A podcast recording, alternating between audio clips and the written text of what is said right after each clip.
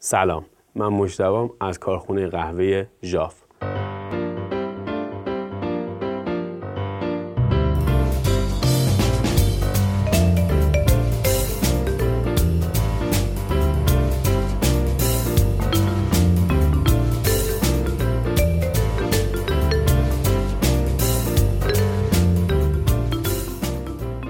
می‌دونستین مهارت های حسی اکتسابی هرچی بیشتر تمرین بکنید هرچی بیشتر تکرار بکنید باعث این میشه که دقت ادراکتون بیشتر بشه. امروز می‌خوایم یه مروری روی مهارت های حسی داشته باشیم. با ما باشیم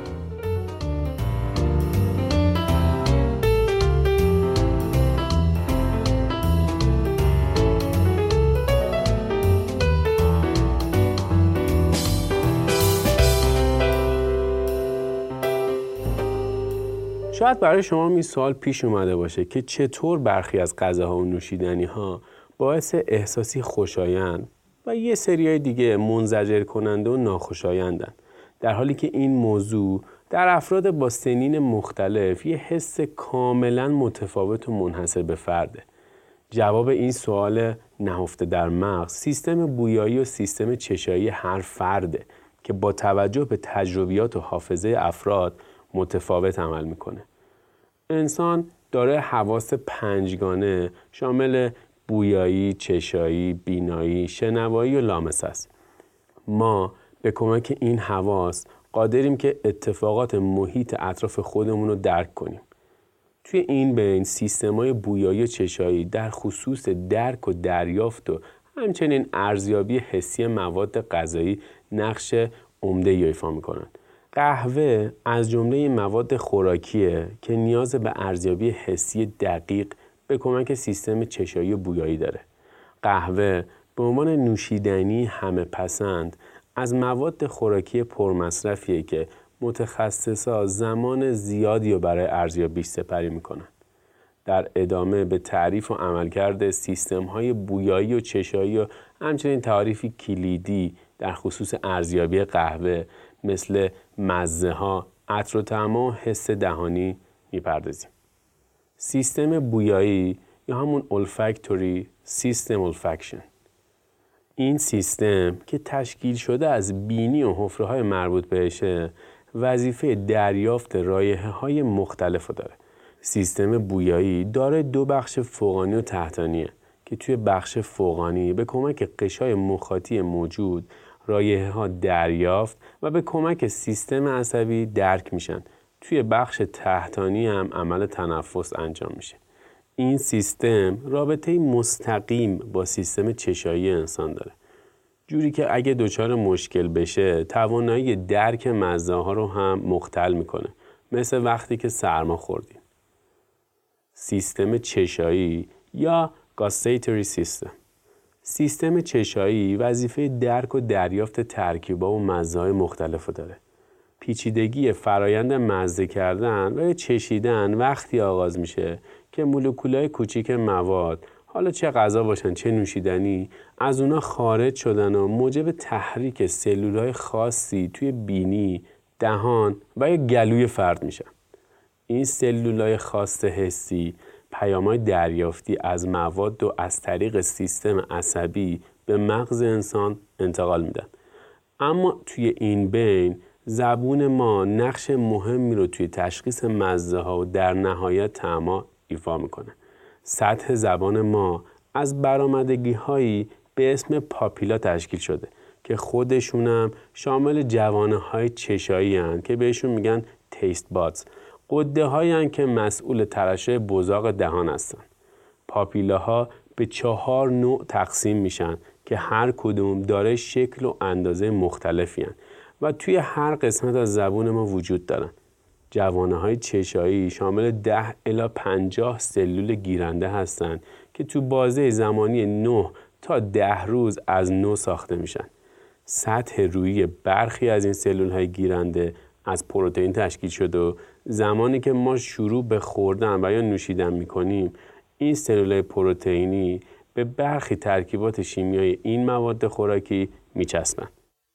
دیگر سلول های گیرنده شامل کانالایی از جنس یون هستن و با خوردن و نوشیدن مواد خوراکی فعال میشن. بعد از این فرایندها سلول های گیرنده پیام دریافتی از ترکیبات شیمیایی و از طریق رشته های عصبی به مغز میرسونن و موجب ادراک تعم ها و مزه ها میشن. هر فرد بالغ دارای 2000 تا 8000 جوونه چشایی روی زبونشه. جوونه های چشایی خارج از زبان آزمایش ها و تحقیقایی نسبت به وجود جوانه های چشایی روی زبون کوچیک ما صورت گرفته. نتایج این تحقیق حاکی از اونه که جوونه های چشایی توی این قسمت وجود ندارن.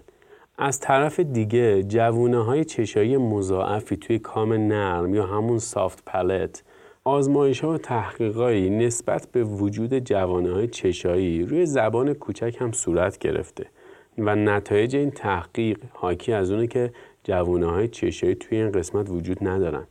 از طرف دیگه جوانه های چشایی مضاعفی توی کام نرم یا همون soft palate هنجره و گلو خرخره یا خشک‌نای یا همون larynx و مری هم وجود دارن این جوانه های چشایی مثل دیگر جوانه های چشایی موجود روی زبون درون پاپیله ها قرار نگرفتن و در عوض درون بافتی به اسم epithelium قرار گرفتن.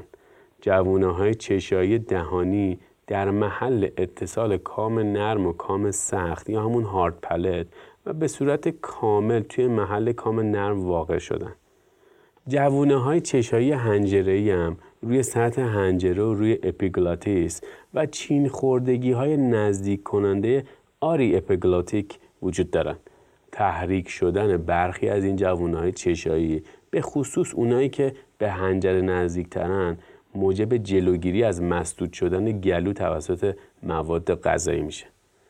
پنج مزه اصلی مزه های موجود توی تمامی مواد به پنج مزه اصلی تقسیم میشن که شامل شیرینی، ترشی، تلخی، شوری و امامی هستند.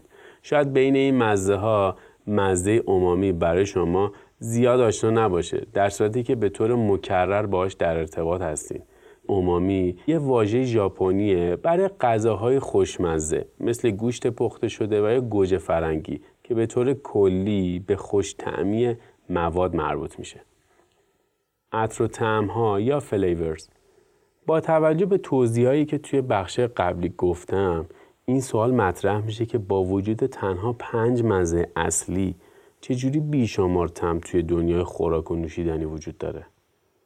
در جواب این سوال باید به این نکته اشاره بکنم که مزه های موجود محدود به پنج قسمت شدن.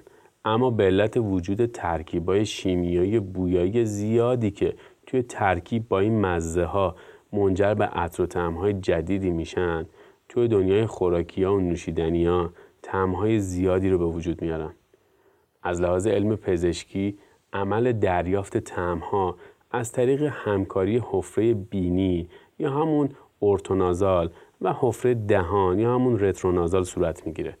به گونه ای که انسان از طریق حفره بینی یا همون حس بویایی رایه ها رو قبل از بلعیدن مواد خوراکی دریافت و توی مغز بررسی می‌کنه و همزمان با بلعیدن مواد خوراکی از طریق حفره دهان عطر و احساس و درک میشن. برای درک بهتر این موضوع یه دونه ذرت رو در حالی که بینیتون رو با دست گرفتین به جوین و مزه کنین. متوجه میشین که فقط کمی مزه شیرین احساس می‌کنید اما وقتی که بینیتون رو رها می‌کنید رایحه دانه ذرت توسط حفره دهان و حفره بینی دریافت و درک شده و در نهایت شما متوجه طعم اصلی ذرت میشین. بافت مواد حس دهانی یا همون تکسچر ماوسفیل به طور معمول دو عبارت بافت مواد و حس دهانی در کنار هم آورده میشن چرا که با هم ارتباط مستقیمی دارن. بافت یا همون تکسچر یه ماده به ویژگی بسری و به خصوص کیفیت لامسه اون تعبیر میشه و حس دهانی به حس لامسه ای گفته میشه که مواد خوراکی و نوشیدنی توی دهن ما ایجاد می‌کنن. بافت مواد خوراک و نوشیدنی موجب ادراک حس فیزیکی اونها توی دهن ما میشه درست مثل وقتی که یه لیوان شیر می نوشید و حس فیزیکی اون با یه فنجون چای سیاه براتون کاملا متفاوته. تحقیقات جدید حاکی از اونه که بافت مواد غذایی تأثیر بسزایی توی واکنش مصرف کننده ها نسبت به خوراکی ها و نوشیدنی ها داشته. در حقیقت این بافت مواد خوراکیه که موجب تجربه های متفاوت و پیچیده توی درک و احساس عطر و طعم مواد میشه. حفره دهان متشکل از گیرنده هایی که مسئول دریافت و ادراک مزه ها و برخی حواس که اینجا منظورمون حواس پوستیه هستن. حفره دهان آخرین و مهمترین اندام توی دریافت و حس بافت مواده. لازمه دریافت و درک بافت مواد خوراکی و نوشیدنی پخش و له شدن صحیحشون توی دهنه.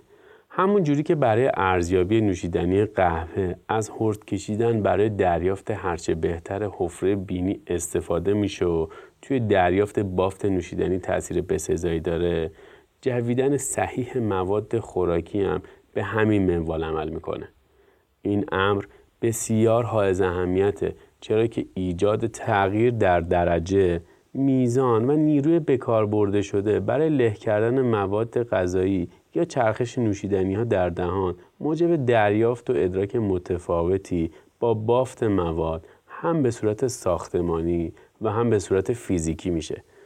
از این رو با توجه به فرضیه احساس و ادراک ارتعاشی مواد هنگام لرزش مواد و نوشیدنی توی دهان بافت سلولی اونها شکسته و خرد شده و موجب درک هرچه بهتر بافت اونها میشه. حس تندی یا همون spiciness در بین توضیحاتی که قبلتر راجع به تمها و مزه ها ارائه کردم حرفی از تندی به میان نیوردم چون تندی نه مزه محسوب میشه نه تم بنابراین تندی چیه؟ تندی ناشی از مواد خوراکی و یا نوشیدنی توی بدن ما به عنوان یک پیام درد تلقی میشه. جوری که هنگام خوردن و یا نوشیدن مواد تند زبون ما پیام درد همراه با احساس گرمای اون ماده رو از طریق سیستم عصبی به مغز ارسال می‌کنه و مغز برای جلوگیری از این احساس یه دستور بیهستی رو به زبون ما هدایت می‌کنه تا از درد ایجاد شده جلوگیری کنه. شاید برای شما هم اتفاق افتاده باشه.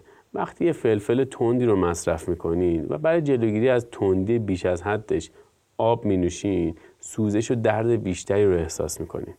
دلیلش مربوط به دریافت ما از ترکیبات شیمیایی. ترکیبی شیمیایی به نام کپسایسین که توی تمامی فلفلای تند وجود داره موجب سوزش و درد روی زبون میشه و از اونجایی که این ترکیب توی آب می‌تونه حل بشه هنگام نوشیدن آب حس ناخوشایندی توی دهنتون ایجاد می‌کنه.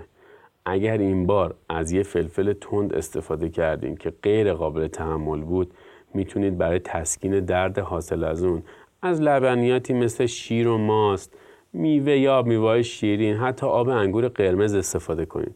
چرا که قند موجود توی این نوشیدنی ها موجب جلوگیری از اتصال کپسایسین به گیرنده های درد موجود روی زبون ما میشه.